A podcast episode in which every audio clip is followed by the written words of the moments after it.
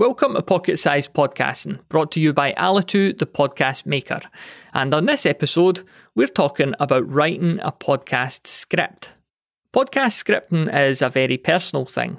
Some hosts script their whole show word for word, other hosts write down the episode title and just ad lib it from there.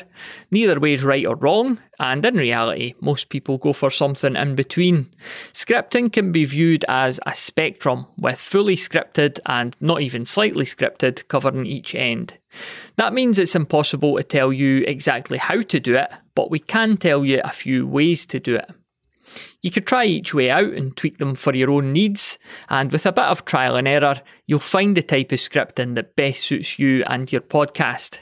We'll cover the three main options for scripting your show in the following episodes, so be sure to subscribe to Pocket-Sized Podcasting and get new tips delivered daily.